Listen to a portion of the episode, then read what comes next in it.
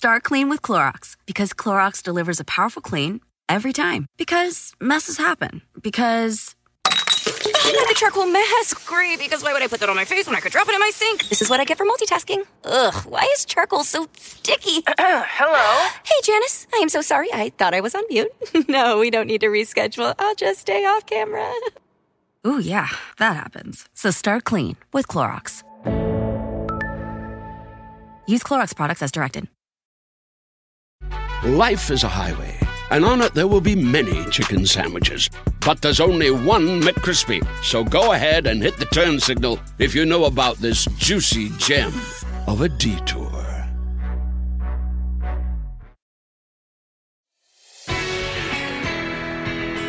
Welcome to the Peter King Podcast, where I try to tell you a little bit about football and a lot about life, or something like that. This week, I'm going to preview the NFL Scouting Combine. Got two experts, Daniel Jeremiah of NFL Network, and I've got Matt Miller, who's the NFL Draft Analyst for Bleacher Report. But first, a few words about New England Patriots owner Robert Kraft and the mess that he is in, along with the National Football League and Commissioner Roger Goodell. Kraft on Friday was accused by police in Jupiter, Florida, uh, to have frequented a uh, massage parlor that the police believe is a den uh, of sex trafficking that involves several women from China who are in the United States illegally and were working as sex workers. Kraft, according to police, is on video um, participating in a sex act at least twice uh, in this establishment. So I think first we have to say exactly one of the things that we learned from the recent Jussie Smollett case uh, in Chicago, which is that let's not jump to conclusions. Let's wait and see what the evidence bears out um, in the case of Robert Kraft, and it could be that uh, he will not be guilty of this uh, of this crime, and there is clearly a presumption of innocence uh, associated in America with anyone uh, accused of a crime. However, I do want to point out what a difficult place this puts NFL Commissioner Roger Goodell and all of the basically all of the discipline czars inside 280 Park Avenue in New York for a very simple reason.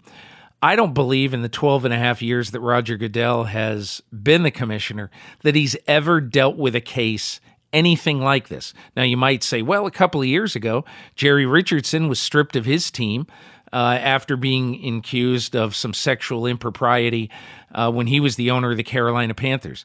This is much, much different. Not the offense. I mean, the offense of Jerry Richardson was terrible uh, in pressuring uh, his employees uh, to do things apparently against their will. Um, inside the Carolina Panthers organization. But the difference here is that when when this surfaced with Jerry Richardson, the owner of the Carolina Panthers, he immediately said, I'm going to sell the team. Nobody had to push him out of ownership. He sold the team. It was sold to a hedge fund manager named David Tepper, who now owns the Carolina Panthers. And Jerry Richardson has quietly gone away, and he's basically an invisible man in the Charlotte area now. This is different. I don't think you're going to see, even if Robert Kraft is found guilty in this case, I don't think you're going to see him wanting to give up this team willingly. He's 77 years old, but he's active every single day in the ownership of this team. He deals with Bill, Bill Belichick on a daily basis. He calls Tom Brady his fifth son. Uh, he talks to him several times a week, even in the off season, kisses him when he leaves him. I mean, he is in love with this football team. So now you ask yourself so what can the NFL do and what would the NFL do? Roger Goodell is, uh, is on record in his 12 and a half years as commissioner saying that owners, coaches, employees of NFL teams will be held to a higher standard than players. And if we are talking about a crime which some people might call a victimless crime, prostitution, but if we're talking about prostitution that includes sex workers, you know, who are there against their will This is no victimless crime. This crime has a victim, and in this case, has several victims at this spa in Jupiter, Florida. So this is no victimless crime. And so, what could the NFL do? I I think it is far too much to suspect that the NFL would want to strip uh, the New England Patriots from Robert Kraft and and uh, force him to sell this team. I, I don't think that uh, it will go that far, especially for an owner who uh, has done so many things in the community and uh, and around America and even in Israel. Um, he's a, a, benefactor of many causes, uh, you know, all over the world. Uh, so I, I, I, doubt sincerely that that will happen. But what I what I do see happening is I would be surprised if Roger Goodell would not suspend Robert Kraft from the day to day operations of this team if he is found guilty. And again, if, if, if. I do think, though, that one of the things about Kraft that I have seen very often, I've seen and heard stories of him writing checks uh, just uh, uh almost in a in a very very uh, reactionary way, and I mean that in a good way. Um, so I, I, I would I would not be surprised to see him if we go far down this road to do something um, to benefit the fight against uh, human trafficking, uh, to benefit uh, the fight against women working against their will as sex workers. Um, but again, we're getting way ahead of ourselves. We don't even know if Robert Kraft is guilty yet. I just will say that he's really put the NFL in a, in a bind because uh, it's going to be very, very difficult if he is guilty. It's going to be very difficult for Roger Goodell to give him a fine. The maximum fine that Goodell can give owners is $500,000. That is one fourteenth of 1% of Robert Kraft's net worth, according to Forbes. And so, having said all that, um, I think there's going to have to be some significant discipline against Kraft um, if he's found to have violated uh, these statutes in Florida. And I also think that uh, after the incident uh, involving Baltimore running back Ray Rice five years ago, where the NFL had a very, very light uh, sentence at first. They suspended Rice for two games and then amended that sentence to be an indefinite suspension after the video was seen where uh, he was seen punching his his fiance, now wife, in an elevator in, in Atlantic City. I think it becomes very, very difficult for the NFL to uh, give anything that would be deemed to Kraft as a slap on the wrist. Before we get to my conversation with Daniel Jeremiah, let me just remind you that NFL Network will be all over the scouting combine. They're going to have 50 hours of live combine coverage beginning today, Wednesday, February 27, as this podcast drops. There'll be 37 on air figures for NFL Network. Now, NFL Network will have live coverage of the combine from Friday through Monday starting at 9 o'clock Eastern every morning.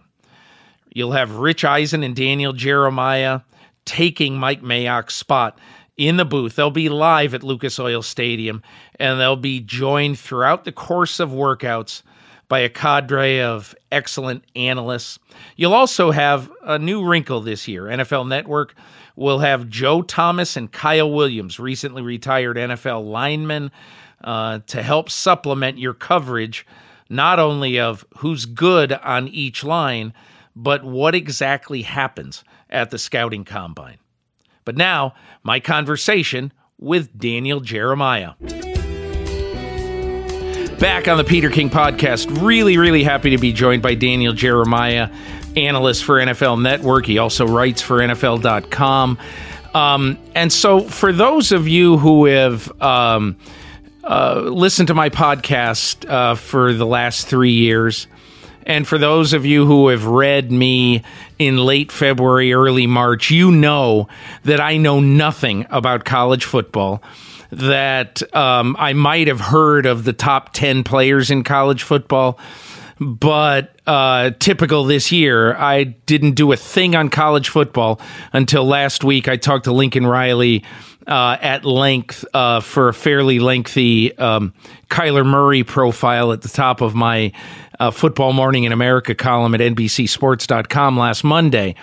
But this week is my typical week before the combine where I call somebody who knows everything and ask them, let me use a brain dump and just tell me everything you know about college football, the scouting combine, and what's good and what's bad this year. And that's why we turned to Daniel Jeremiah this year.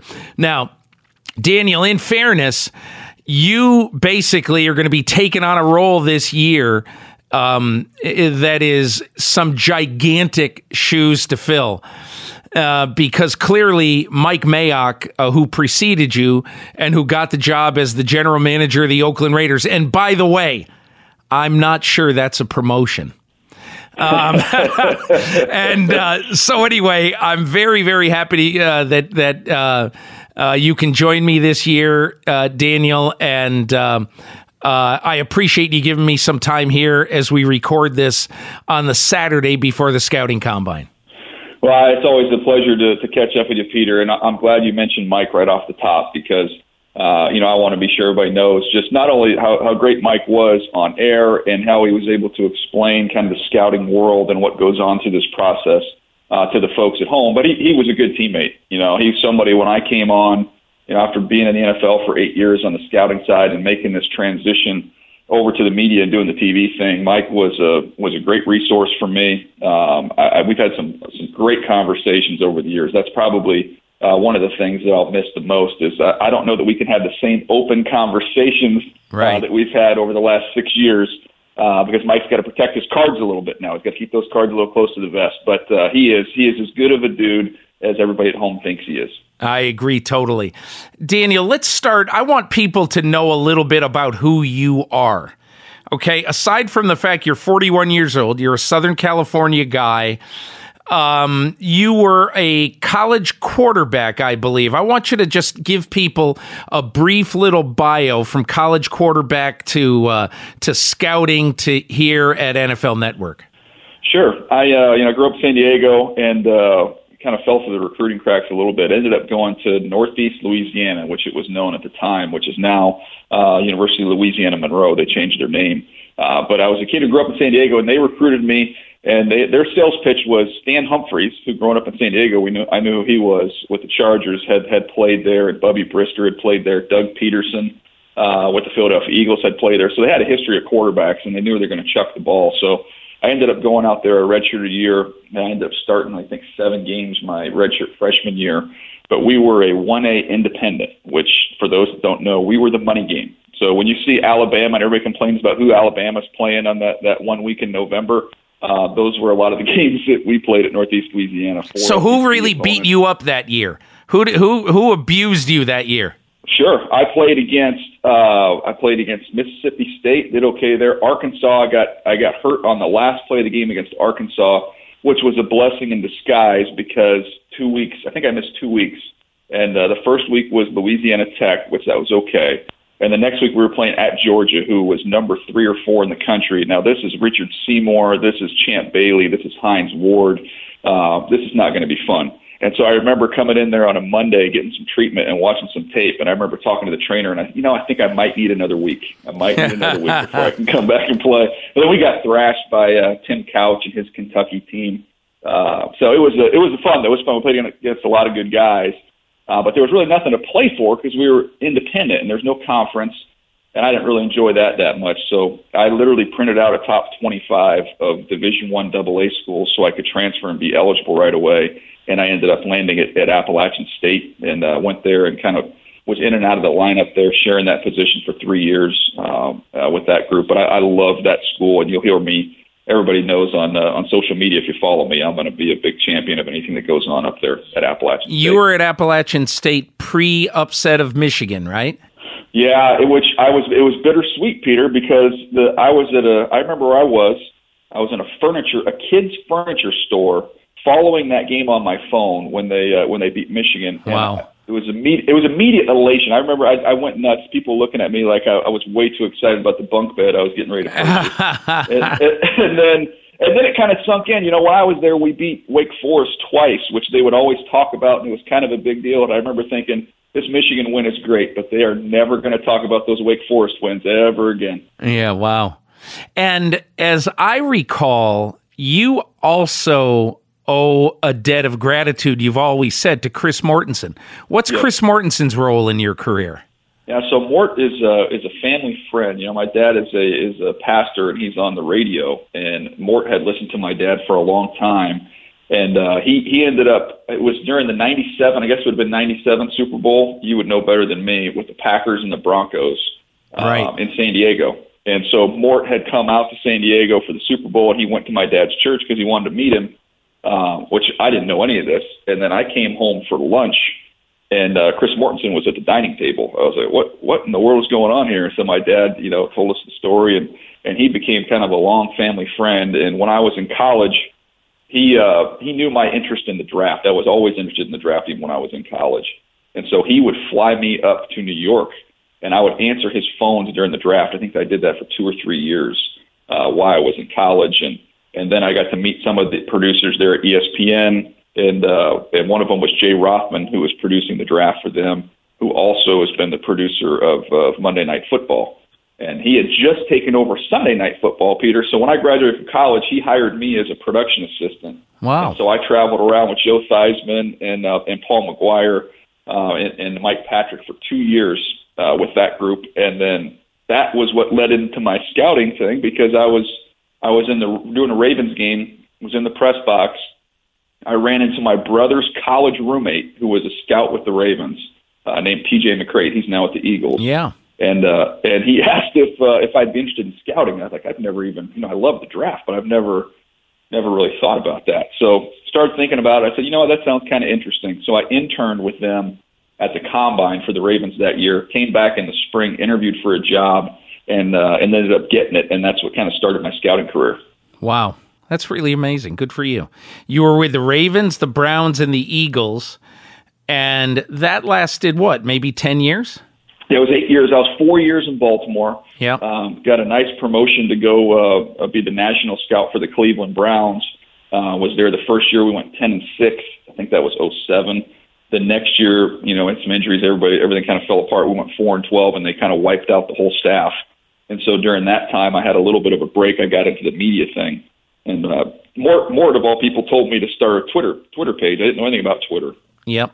Start a tw- start a Twitter page and then uh, a Twitter feed, and that kind of grew and started doing some radio interviews, and then that led to doing some TV stuff. And thought I was going to go down the TV road at that point in time, uh, but then we ended up having a, the the work stoppage or the NFL. There was a lockout, I guess, um, and that and that was kind of a hiring freeze at ESPN at that time. And so I had to I had to take a job at scouting. Got offered a job with the Cardinals uh, in the in the uh, Eagles, and ended up going back to the Eagles, and was there for two years. And halfway through my second year, uh, I had a bro- the broadcasting agent who I hadn't talked to in over a year said, "Hey, I've got some opportunities for you if you're interested," and, and that's what led to me leaving the Eagles to take this job with NFL Network. How much of that was the fact that did you have four children at the time, or you have that? Yeah. yeah. How much of that was a family decision?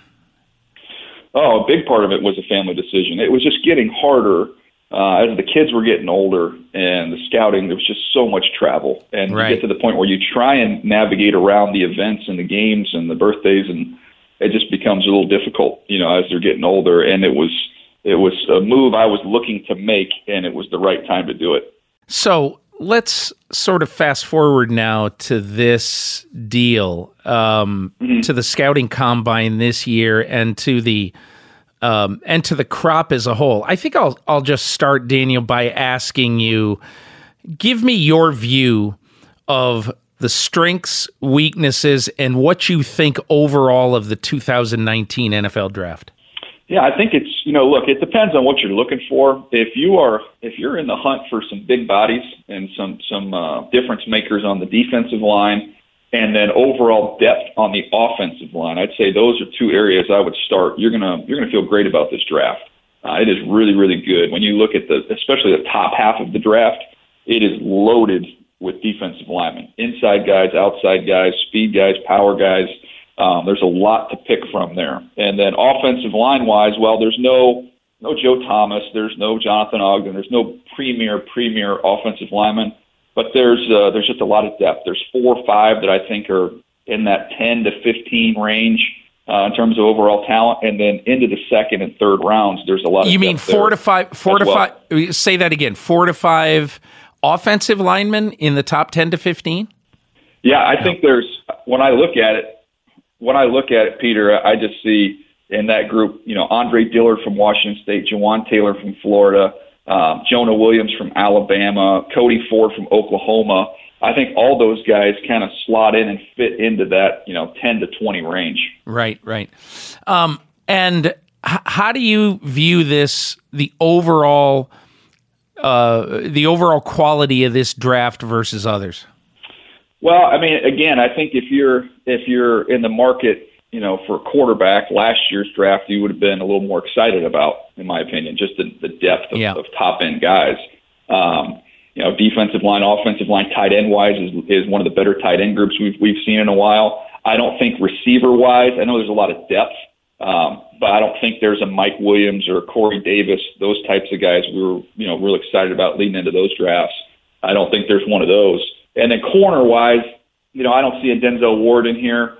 Um, I see a good group of you know late first, early second round type talents. So there's there's depth. There's depth at those positions. I just don't know if we have high end players at some certain spots. Someone told me a couple of weeks ago that this draft is really really solid in the second and third rounds so that if you are and I mean I mentioned the Patriots here because they basically have six picks in the second and third rounds. They go six between 32 and 101, just what you need, the rich getting richer. But do you view this as a, a pretty deep draft for quality through the, you know, say rounds two and three? Absolutely. You know, and, and I look at a team you know, I'm looking at, at the draft order right now, and you look at the Baltimore Ravens picking at 22. They have no second round pick. They traded that last year for Lamar Jackson. To me, if they pick at 22, Peter, I will uh, I will buy you a dinner the next time we're together uh, because I know Eric DeCosta taking over there for Ozzie Newsome is a very bright guy, and the value in this draft is in that second round range. So to me, not having a pick in there is tough in this year's draft. So I would be surprised a team like that doesn't take pick 22 and look to get out of there and see if they can collect some more picks there in that second round range. Yeah. Um, so uh, tell me, let's go to quarterbacks. You sent me your top 50 and um, and I'll run that. I'll run down just the, the the quarterback element for it. You had Kyler Murray, number fourteen, the quarterback from Oklahoma. You had Dwayne Haskins of Ohio State uh, at number eighteen. Uh, then you go down to number 26, Drew Lock from Missouri, and number 32, Duke's Daniel Jones. So that's probably, obviously, a little bit less in terms of quality, certainly in, in terms of quantity compared to last year when there were five in the first round. Give me your sort of rundown, your maybe your your Cliff's Notes version of each of those four guys. Sure. You know, I uh, I just updated that. So I, as soon as I updated it, I sent it to you uh, so we would have it for this conversation. But uh, that's I know it'll be it'll be rolling out here quickly, and that that to me the quarterback position. When I did my first list, the the initial one, I didn't know what to do with Kyler Murray. I had I, at that point in time I watched three games on him. I don't know if he's going to play outfield for the A's. I don't know if he's going to try and play both sports, or is he going to commit just to football? There's so much unknown. Um, and then as I began to, to dig in and study him, I thought, okay, my two major concerns with this kid. Number one, um, is is focus and commitment. You know, is he going to be all in on football? I don't think you can play that position and juggle it. You know, it's one thing for Deion and, and Bo Jackson at those positions. I think it's impossible at the quarterback position. So that was my biggest concern. My second concern with Kyler Murray was just the bulk. You know, I'd I had heard he weighed 182 pounds, 185 pounds, right. even more so than him being five foot nine. That was that was a concern to me. Is this kid going to be able to hold up?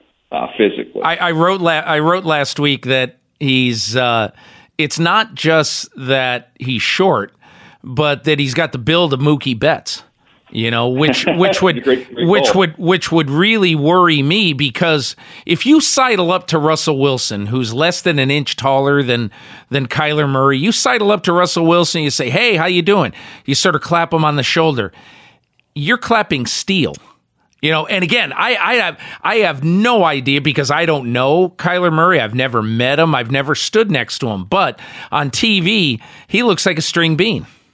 Yeah, it's interesting because you know I remember scouting Russell Wilson, and I remember in my report I wrote that he was built like a wrestler. yeah You know, that's a little cool Bit shorter, but he was compact and a very very thick guy. Um, when you go back and look at him when he came out, and you look at, at what he ended up weighing, he he weighed in. He was five ten and five eight. He weighed two oh four. You know, coming out of college. Now I think he's packed on some more weight since then. I'd say he's probably more in the two fifteen range. right Um, but I reached out and was trying to do some homework, getting ready for the combine to find out how how big is this kid. So I was told by somebody very close to him that he on that day, and this is about a week ago, that Kyler Murray weighed 203 pounds. So if he That's shows ter- up, that's terrific 200 for him. That's terrific. That's big. That is big news for him, especially if he were to run. I don't know if he'll throw, uh, but if he goes out there and you see him carry that speed that you see on tape, and he's carrying 200 plus pounds, then my two biggest concerns, Peter, are are are answered. I mean, the kid's committed to committed to football. He's uh, he's done with baseball. And by the way, my free advice to Kyler would be, if you go in the interviews and they ask you about your commitment, you know, hey, how do we know you're committed? I would carry a photocopy of the check you had to write back to the Oakland A's in my pocket, and That's I would good. hand it to everybody in the room and say, "This is my commitment." it's a pretty strong commitment. Can I tell you a very quick story about an experience I had with Jameis Winston four years ago? So Sure. I was writing about him coming out of the combine, and I spent some time with him on Saturday afternoon after he finished uh, his uh, uh, after he finished his workout. He was on his way out of town, all that. So we talked, and he told me flat out that he really was interested in pursuing in the off season, maybe being a closer for somebody. You know, uh, trying to be a little bit Deion Sanders ish. And so I wrote that, and uh, I knew what was going to happen because I called uh, Jason Licht, who, as the general manager of the Bucs, was going to have to make this call. And I called Jason Licht, and I told him. And uh, then I come to find out that Jason Licht called his agents um, you know, before uh, I think even before I wrote, and basically said, now if this is true, this is going to have a significant impact on the choice we make at the top of the draft. We don't want a part-time quarterback. You're not going to be able to do this, and so that's when he said, "Okay, I'll forget baseball." But I've always thought to this to this day, to this moment, that if and Jameis Winston has had a very in and out career, that if he flunked out of football, if he Tebowed out of football for some reason, that I think he would do exactly what Tim Tebow is doing right now. And he'd be in a major league camp tomorrow trying to make some team as a closer. Yeah, that is that is fascinating. It does not surprise me in the least that once that information got out, that it was uh, a deterrent. It was to kind of toxic. teams. Yeah, yeah, yeah. yes, they're not going to do that. So, you know, when I look at Kyler Murray as just a football player, you know, the the the words that kind of I just when you look down at your paper and you see the same words over and over and over again, and to me it was just sudden, twitched up, explosive. You know, the ball jumps out of his hand. Um, he has got a big arm. He can make every single throw that you need to make.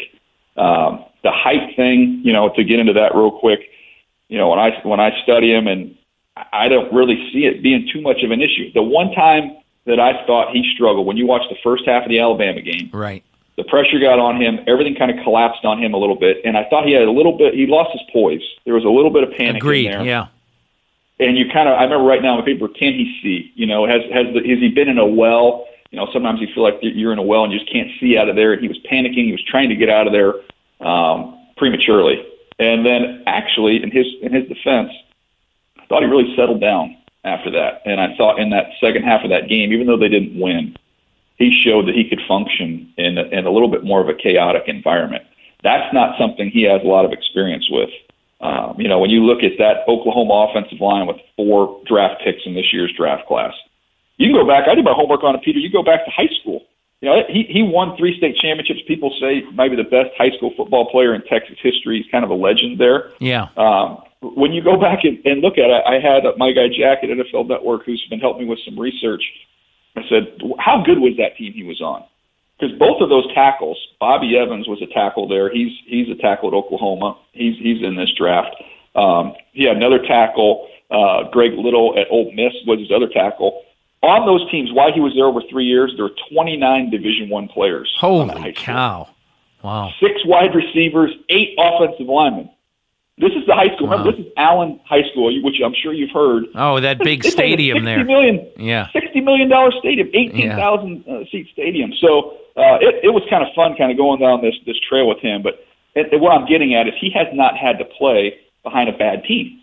And if you get picked early on in the draft, he's going to have to function in more chaos uh, than point. he's ever had to play in. So that'll be that'll be a challenge. I will say this for him and this comes from my conversation with Lincoln Riley, as he said, you know, he's always been good and he's always played behind guys in high school and college football who've been significantly bigger than he was. You know, his college line is 6'4, 6'5, 6'5, 6'5, 6'4.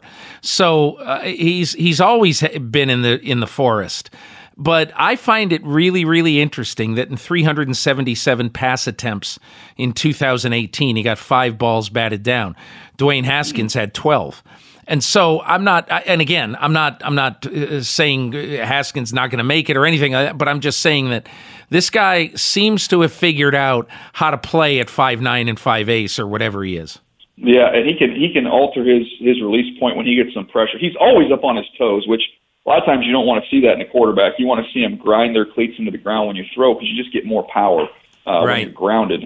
He's always up on his toes, and he'll throw the ball up on his toes, and he still has plenty of velocity. You can kind of see some of that baseball uh, influence in there that way. The other thing that the one thing the myth I wanted to spell too is a lot of people have said, and I've heard people say, "Well, you draft Kyler Murray, you're going to live in you know live in the shotgun, and that's a good thing because NFL's gone to more shotgun." I don't think there's any truth to that. You look at who are the three short quarterbacks in the NFL right now: Drew Brees, Baker Mayfield, Russell Wilson. Yeah. Drew Brees was fifth in the NFL in terms of snaps under center last year. Mayfield, after taking 43 snaps in college at Oklahoma in 2017, 288 snaps last year under center, 19th in the league. Russell Wilson, 300 snaps, which was 26th. But to me, when you have a shorter quarterback, the best thing you can do for him is to create distance between him and the line of scrimmage. One way you do that is off play action. So if you get a team that can really run the football um, and then you can set up deeper in the pocket, you can see. And that was, you know, Russell Wilson played behind a huge offensive line at Wisconsin. And but when you studied him, there was a lot of distance between him and the line of scrimmage.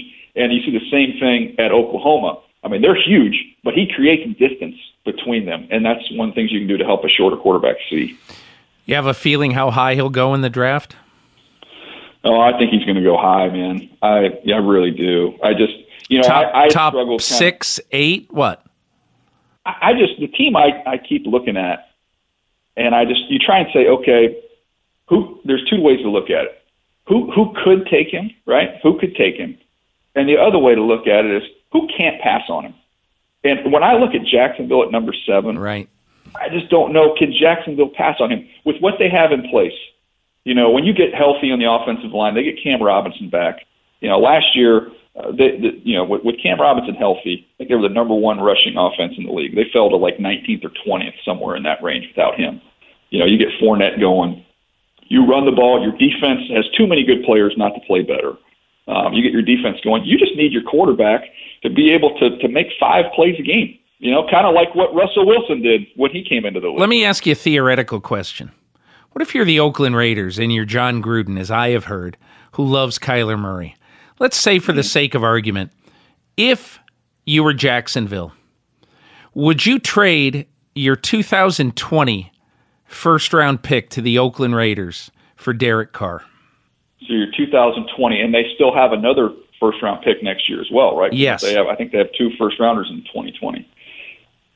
Yeah, I mean, golly, you you you would so you would come away with this with Derek Carr. You'd you come away. You'd come all, away with Derek Carr, and you'd still have the seventh pick in the draft. My whole theory is, I'm not sure. This year. Yes, that's right. That's right. I am not sure right now. I, and so, in other words, you'd get Kyler Murray and you'd still have two ones down in the 20s. Okay. The only reason I suggest next year's Jacksonville won is that I'm not sure that Jacksonville would or should trade the seventh pick in the draft for Derek Carr, who's been good, but I'm not sure he's been great. You know, he's had one really good yeah. year, I think. But but and and how great would it be if you're Oakland, you know, to have a you know to have an extra one again next year, you know, and have a rich first round again uh, in 2020. That's that would be my only. I, have I've thought about that. If I were Jon Gruden and I liked Kyler Murray as much as I hear that he does, would I do that? And I think I probably mm-hmm. would do it it's interesting because you know when you look at the team building aspect of it and kind of just get outside the, the vacuum of the draft and look at it, you know, kind of from a big picture. Okay, the formula everybody talks about it, right? The formula to win right now we've seen over the last several years. Tom Brady and the Patriots being the outlier, uh, but all the success of these teams building around a rookie quarterback on a rookie deal. And if you're Oakland and you're trying to time this thing up for when you get into Las Vegas so that when you get there, you can hit the ground running and, and, and be ready to roll, it makes some sense if you took that the Carr number off the books, you replace it with the rookie deal, and now you can be as active as you want to be in, in free agency as well as all these other picks you're going to have to try and to try and you know build this thing up for when you get to Las Vegas and and having that lower rookie number is a, it's a big piece of the building process that a lot of teams are looking at right now. How interesting would it be for Kyler Murray to step foot on the Oakland Coliseum turf as the quarterback of the Raiders and not the center fielder of the A's? that's, yeah, that, that's, that's a great point. I don't even thought about that. The one thing, the one thing though, you have to do, you have to do, and, uh, is I we had Mayock on uh, NFL Network right after he got hired, and we kind of did an interview with him, and Mike was great. But I asked him, I have to go back and get the transcript, but I asked him, I said, Mike, you know, the teams I've worked with, you know, we knew kind of what a Raven player looked like. Um, you know, the Eagles have their type of guy. When Andy Reid was there when I was with him, we knew what we were looking for. I said, what is an Oakland Raider? What does that look like? And the first words out of his mouth, Peter, I have to go back and listen to it, but I believe he said, big, physical, and tough. Yep. And I, I'm sitting here thinking, like, okay, the first word is big, and and that ain't Kyler Murray. You right. know, if you're looking yep. for kind of the, of the team of uh, big physical guys, but he's an outlier and he's a difference maker, and and we both know how Jon Gruden can kind of fall in love with some of these guys. So, ah, who knows? I guess all options are on the table. I know one thing: Mike's not going to show his hand. Right, right. He's good at that. All right, let's go to Dwayne Haskins. Thoughts on him? Yeah. Yeah, Haskins to me is just kind of a he is a pure pocket passer. And I think if he were to have come out 10 years ago, we'd be talking about him as a surefire, you know, top 5 pick. But um, the one area where he kind of struggles with is he just doesn't move around very well. You know, he's he's somebody that they've you know you watch the Maryland game, you'll see some rushing touchdowns. He's tough um, and some short yardage things, but he's not. And nothing he does is real sudden. So when he's on time in rhythm, he can drive the ball. He throws with touch, accuracy. Um, I, I like the fact he's worked through the full field of reads. You won't see somebody that's just you know one read in, in one side of the field. I like that they let him read the whole field. I think mentally he is extremely sharp. He's got a great arm, but when he has to move off of his spot, he really struggles. He'll take sacks. He's just not going to be able to get himself out of a lot of trouble. And when you look at kind of where the league has gone, the the successful immobile quarterbacks, for the most part, are the the 30 plus guys that have the that have the experience and the knowledge base to be able to overcome that. Most of the younger quarterbacks that are having success, they got to be able to move around at least a little bit while, while they're trying to to learn everything and process everything. You've got to be able to have some of that natural suddenness to be able to escape some things that maybe your mind will be able to escape once you've had some more starts. But you need your athleticism to help you a little bit when you're younger. Drew Lock, Missouri. He's got a huge arm.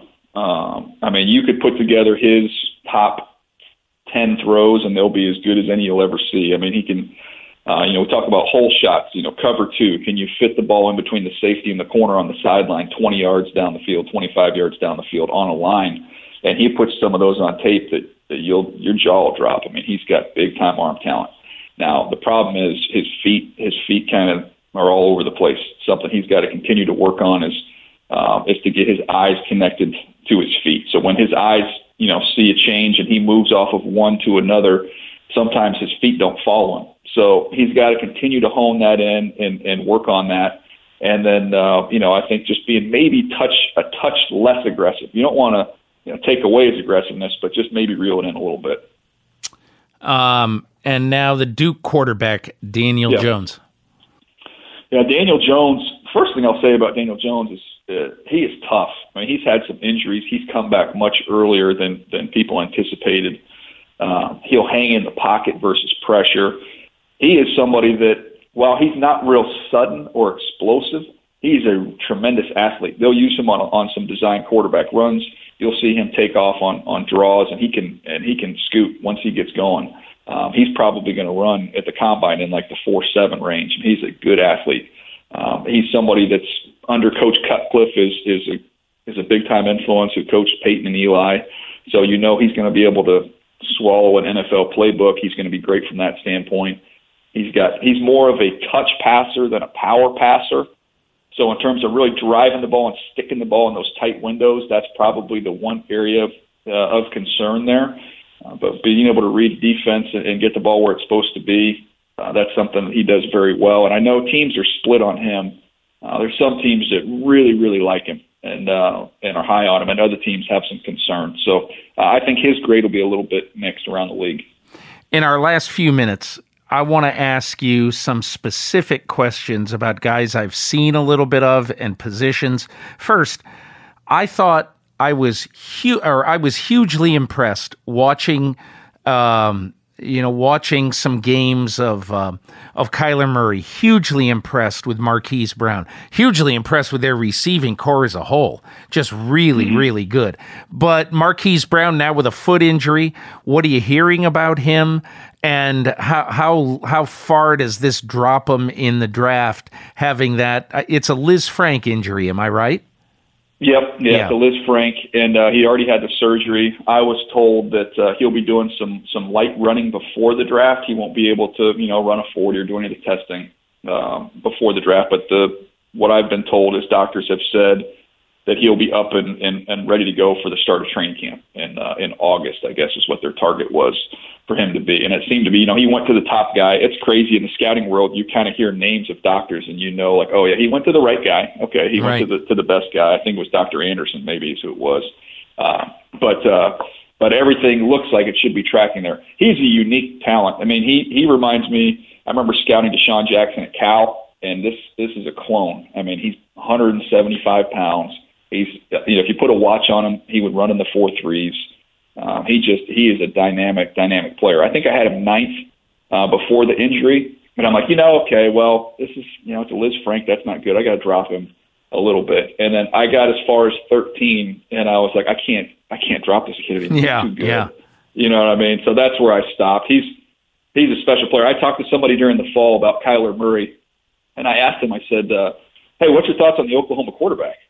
And he goes, "Man, I've seen. I've been to all my schools already he's the second fastest football player I've seen this year. The only guy faster than him is the one he's throwing it to. Wow. Marquise Brown. Interesting. You had only one running back in your top 40.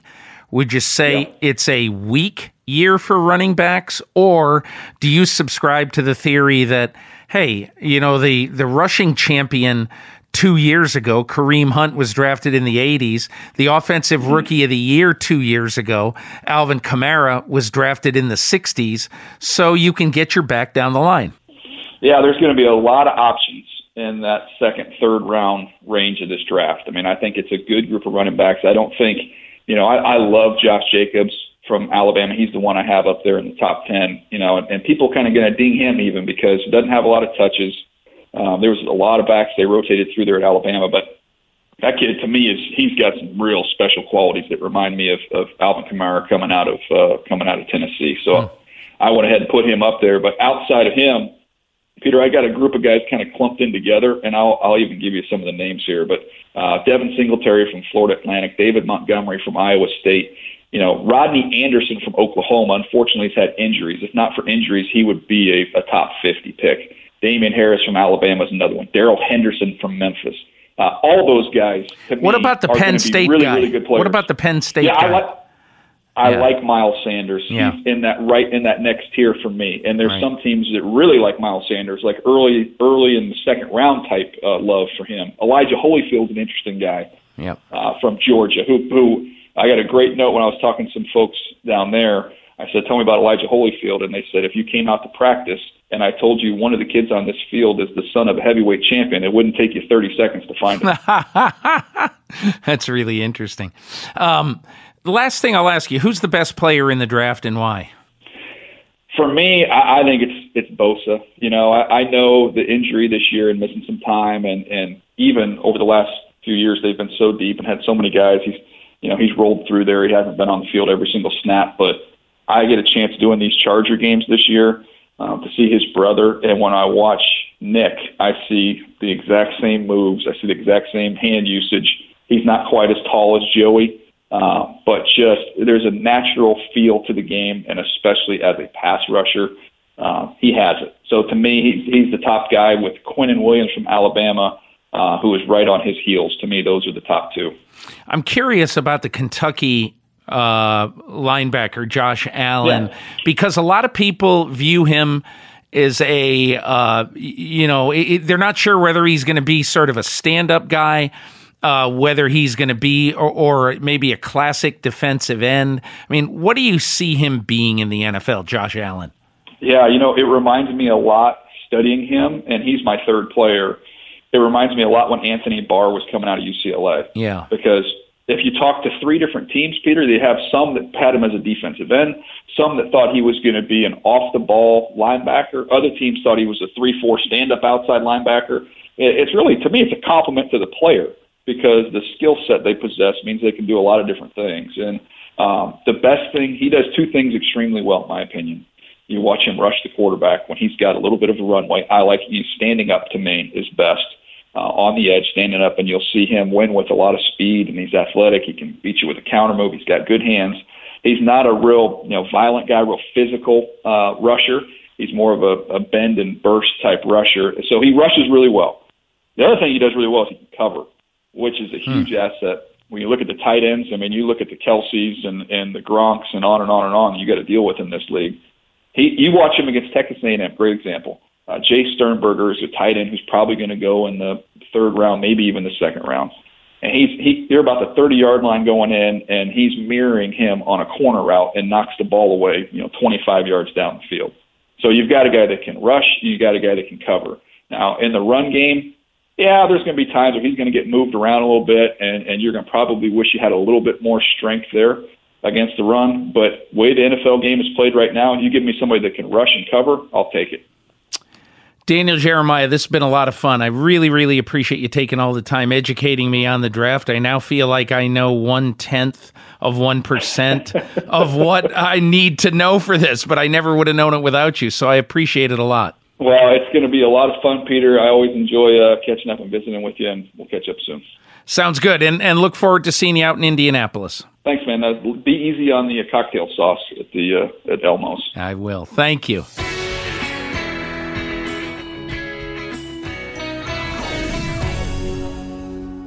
Support for the Peter King podcast comes from Wix.com. With Wix, you can create your very own professional website. Choose a template you love and customize it by adding your own text, images, and videos. With hundreds of intuitive design features, you can tell your story exactly the way you want. Want even more for your website?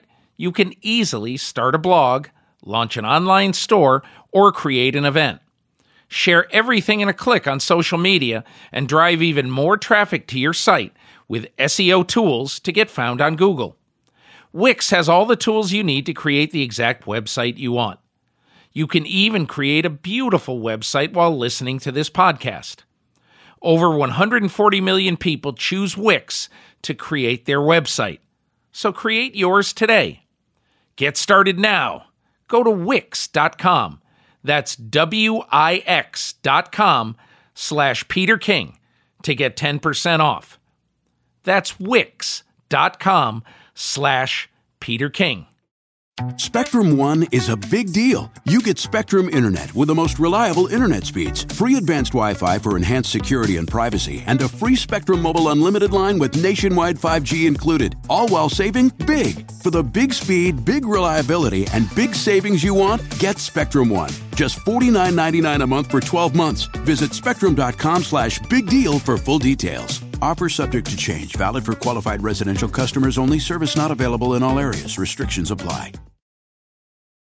For the world's greatest athletes, This is the showdown we've been waiting for. there is nothing like competing on the world's biggest stage. It's a world record again! Gold for the United States. Unbelievable. And when that stage is Paris, anything can happen. I have never seen about that? An Olympics unlike any other. What a performance. The Paris Olympics, this summer on NBC and streaming on Peacock. And now my conversation with Matt Miller of Bleacher Report. Back on the Peter King podcast, happy to be joined by Matt Miller of Bleacher Report. He's, he's their NFL draft analyst. He also hosts the wildly successful, and he told me to say that, Stick to Football podcast. Um, and I will say this about the Stick to Football podcast. It's a lot better than this podcast because he has beer koozies that say Stick to Football on them. So this is a lucky, lucky man, Matt Miller. Hey, Peter, I'll bring one to Indy for you. I, I Uh, think I'm that's the least excited. I could do. I'm excited. All the help that you've been to me in my career, the Oh. least I could do is get you some koozies. a koozie would be wonderful, but thanks so much. hey, so Matt, as we sort of head into, by the time people hear this, it'll be Wednesday morning. They'll have their eyes focused, uh, laser focused on the NFL scouting combine. So tell me, just in your eyes, how good is this draft? Good draft? Where is the draft strong? Where is it weak? Give me your little Cliff's Notes version and rundown of the 2019 NFL draft. you know, draft's a lot better than I thought it was going to be back in September. Uh, I remember looking at my list in September thinking, oh my goodness, this is not a good year for quarterbacks, receivers, offensive tackles, cornerbacks. Like, where are we going to find the talent? And now that it's, you know, mid to late April, like the talent is there. So I actually think this is a very good draft. It is deep at the defensive line and outside rusher, the edge rusher position, which we knew that coming into the year. You know, guys like Nick Bosa from Ohio State, Josh Allen from Kentucky, uh, Ed Oliver at Houston, Rashan Gary at Michigan. Those were names that we knew, you know, six months ago. They were going to be the top players in this draft. So it's also been nice that there have been guys who have been a surprise, like Quinnen Williams at Alabama, who I think has a chance to be the first pick in the draft. He's a, a fantastic player. So the the strength is still the front four on defense, but it's really been bolstered too by a good running back class. Josh Jacobs from Alabama is one of the my favorite running backs I've seen in a, a long time. And now we have some quarterbacks to talk about because of one year starters in Kyler Murray at Oklahoma and Dwayne Haskins at Ohio State, where traditionally one and done type guys you don't you don't get excited about football as much. We thought it would be Daniel Jones and Drew Lock, but these two first year starters were so electric. They were both Heisman candidates. Uh, Kyler Murray took home the trophy, so they have added some some star power to the draft, but they've also put depth in at a position that I mean you know is incredibly important. So I, I I had Daniel Jeremiah on the show earlier, and I asked him about uh, about Kyler Murray. Um, I, wrote about Murray last week in my column, and one of the things that I found interesting is that a he had thrown 89% of his passes from the pocket last year at Oklahoma. Um, so basically, all but about 39 of his passes out of 370 uh, were from the pocket. And then number two, I thought it was interesting. He only had five balls batted down last year, which is less than the more mountainous guys like Haskins of Ohio State. So, what's your what's your belief about Kyler Murray, and how much do you think teams are going to be scared off, not just by the height, but maybe by his build? Yeah, I think that's the biggest question is the build, and and the combine will be important for him not not if he runs the 40 yard dash. Uh, anyone could watch him play at Oklahoma and tell you he's really, really fast. Uh, and I don't even think by, you know, if he goes out and throws on the field, I don't know that that would help him so much because, like you said, he was prolific at Oklahoma in a system that we just saw make Baker Mayfield ready to play in the NFL and almost win Rookie of the Year with a head coaching change at midseason. So I look at Kyler, and that is the key to me. Uh, is he going to come in as reported at about five nine and seven eighths? Is he going to be the 205 pounds that his agent said he was? I, I think that's the key. Is how big is he? Because you know, I watched every throw that he made last year, and I'm glad that you brought that up in your article. That was refreshing for me to read. That I think he's been stereotyped as a guy who has to win outside the pocket when that wasn't necessarily his game. But I saw a guy that just did not take hits, and he played, you know, played the University of Texas twice. That was a very good defense that he faced with some very good pass rushers. They couldn't get a clean hit on him, even when they were able to corral him. He's so slippery and elusive, and and I hate to make this comparison, but I'll, I'm going to do it. It's like Barry Sanders. He's just so hard to truly get a hat on that yeah, he's going to get tackled. He's going to get tripped up by the ankle a lot more though than he's going to get, you know, rocked because this the strike zone on him is just so small. It's it's different than a guy like Lamar Jackson last year where, you know, you're six three and you're you're just so lanky. That's a, a big open target. And we saw him take some hard hits this year. When I watch Kyler play, it's more like Michael Vick, where, you know, you're just you know, in that shorter shorter size and you, you kind of do have a thick body, especially in the lower body, and, and you're a hard player to hit because he's able to turn on the gas and get away from you when you do close on him. But then again, it's if you're a six foot five defensive end, it's pretty hard to get low enough to hit a guy who's five ten and to hit him cleanly when he's fast enough to run away from you. I, I think the other interesting part of this, Matt, honestly, is that I, I and I wrote this last week that um, you know, in my opinion he was done a tremendous favor by Lincoln Riley as coach at Oklahoma, because as I wrote, um, Lincoln Riley had Michael Vick on his hands, and he coached him like Carson Wentz. You know, not not that hey you shouldn't run, but when you run, a lot of your runs are going to be designed runs. It's not going to be you getting out of the pocket, looking around, looking around, and then running. Um, and and I think that that was a really smart way to coach this guy to get him ready for the NFL. And when I talked to Riley about that last week, one of the things he said is that he said I I coached him just like Baker Mayfield, and I coach Baker Mayfield like a pocket quarterback. So I and and and I think I think that what's happening right now is that you know, when I started in this business, a lot of it was the NFL is, uh, you know, colleges are are following the NFL, and now I think a lot of stuff, scheme wise, design wise, idea wise, is originating in college football and filtering up to the NFL. I think so too, with improvements. You know, I mean, think about when Tom Brady started his run with the Patriots, the type of offense they ran versus the kind of offense they ran throughout this season, or what the Kansas City Chiefs have evolved to become under Andy Reid, where it was just straight West Coast offense, even back when he had Donovan McNabb. And he always liked a little bit of mobility at quarterback, but a lot of the elements that we see now, whether it's something as simple as a pistol formation or, you know, all the RPOs that have taken over the league the last two years, that definitely has its foundation uh, in college football, especially most recently. So when I look at Kyler Murray, I don't have a lot of the concerns that I would have even had, I think, three years ago of, oh my gosh, this guy played in a spread offense in the Big 12 where there's no defense, no one hits, and he, he just throws outside the hashes, not to the middle of the field. But that, that really has changed. And I, I even think now with him, some of the middle of the field stuff, projecting it to the NFL is probably where I would have the most concerns about him. But that's much better than saying, you know, where we had these stereotypes of, okay, he's too short. And I, I think we can thank Drew Brees and Russell Wilson and Baker Mayfield for changing that narrative. And then also the how he plays in this gimmicky spread offense. Like Sean McVay is running a lot of the same plays that Lincoln Riley is and using some of the same window dressing in terms of formation and pre-snap movements. So it's it's nice to see that we're I think we're really getting to a point where like the best players will just go to the NFL and, and continue to be good players. There's not as much you know hand wringing anymore about what type of scheme you play in or what conference you played in in college. I'm with Matt Miller, Bleacher Report. He's their NFL draft analyst. He also does the Stick to Football podcast. Matt, I, I want to ask you what you get out of the scouting combine.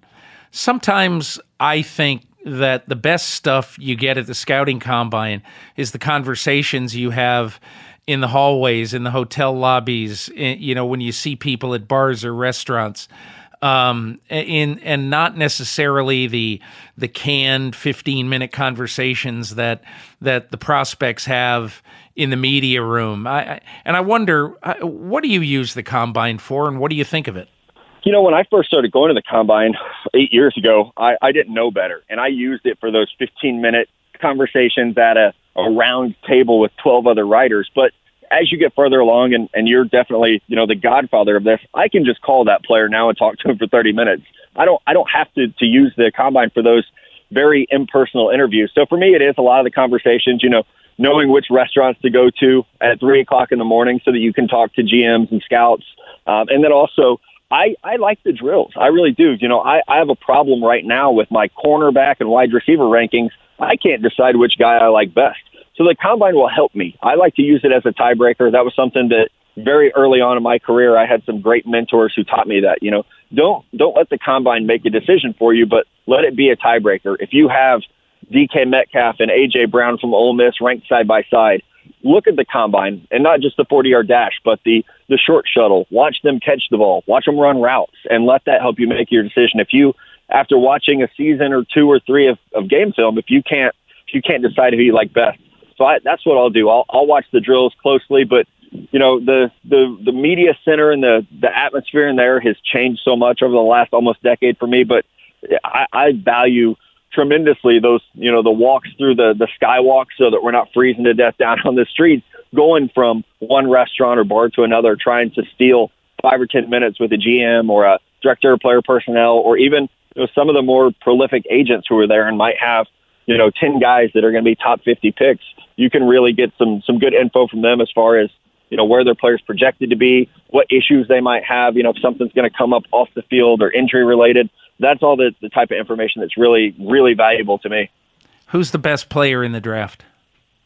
It's Nick Bosa. It, it really is, and it, it's a shame that he got hurt this year because I think that we're in this this time frame now where it's like a microwave society, right? We all want everything right now, and and for him, you have to go back to early October to watch him play. But he's tremendous. Um, you know, and the bloodlines are amazing. His dad was a first round pick. His brother was a first round pick, and and I tend to believe that he's better than his brother. I think he's more explosive, a little more athletic overall. So he, he's a fantastic player, and and you know that that he knows how to handle himself as a pro football player. You're not going to have to worry about what happens the first time that you know when he gets a, a ton of money and is is free to do what he wants with it. You don't have to worry about how he's going to battle back from an injury if he's going to become complacent. Uh, a lot of the off field you know boxes that we have to check with players, you really don't have to worry about with Nick Bosa. So that that helps, and on top of the fact that he's just really really good at football. If you had to go to Vegas right now and put five dollars down on the team in late April that drafts Kyler Murray, what who would you put the five bucks down on? I would put it on the Arizona Cardinals just because I love chaos. And I, man, for some reason, and I know you talk to more people than I do, but you know, you talk to you talk to guys who are really plugged in around the NFL, and no one will come straight out and say, "Nah, they're not going to draft him." And, and so until until they make the pick of Quinnen Williams or Nick Bosa or Josh Allen, I'm I'm holding on to hope that that happens because I would love the chaos factor. If I had ten dollars to bet, I would probably throw another five down uh, on a team like the Washington Redskins. Maybe they would have to trade up a little bit to get him from where they are at 15, but that seems like an organization that, that you know, they've got two quarterbacks with broken legs right now. They, they have to figure something out. And, and he's the type of guy, when you look at that division of, okay, how the heck are we going to beat these teams in the NFC East? You're going to need a difference maker at that position, and that's definitely what Kyler Murray is. Speaking of chaos, how great would it be if Jon Gruden traded Derek Carr to the Jacksonville Jaguars and drafted Kyler Murray number four overall? And how great would it be if he was cavorting on the Oakland Coliseum turf come September for the Oakland Raiders instead of the Oakland A's? Would you like that? No, that. Would that be chaotic enough for you, Matt? it would, that's almost too good to be true, right? You can tell you're a writer. You know, it's like, oh, let's do it. But, you know, I, I have heard, and I'm sure you have too, that, you know, who knows what's going to happen there. I think Kyler Murray makes a lot of people excited where if you're stuck in that quarterback purgatory, you know, if you're the Bengals, and Andy Dalton's gotten you to the playoffs a couple times, but you know he's never going to get you any farther.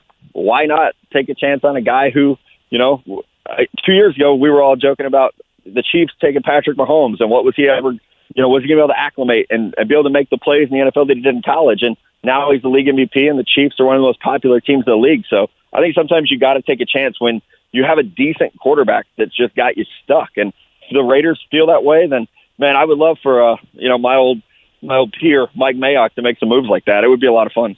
Matt Miller, you're the best. I really, really appreciate you taking time and educating people about the 2019 draft. Absolutely, anytime, and I'll, I'll look you up in Indy and get you that koozie. No problem. Thanks to my guests, Daniel Jeremiah of NFL Network and Matt Miller of Bleacher Report.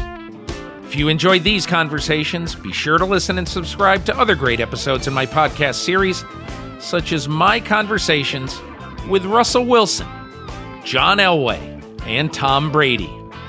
You can find these on Apple Podcasts, Google Play, or anywhere you get your podcasts. And don't forget to leave a review while you're there. You can also hear the Peter King podcast on SiriusXM Radio every Saturday morning at 7 Eastern on Mad Dog Sports Radio, SiriusXM, Channel 82. Thanks to the folks at Cadence 13 for their production work. And thanks, of course, to my sponsor this week, Wix. Please support Wix the way they support this podcast. And I'll see you next week.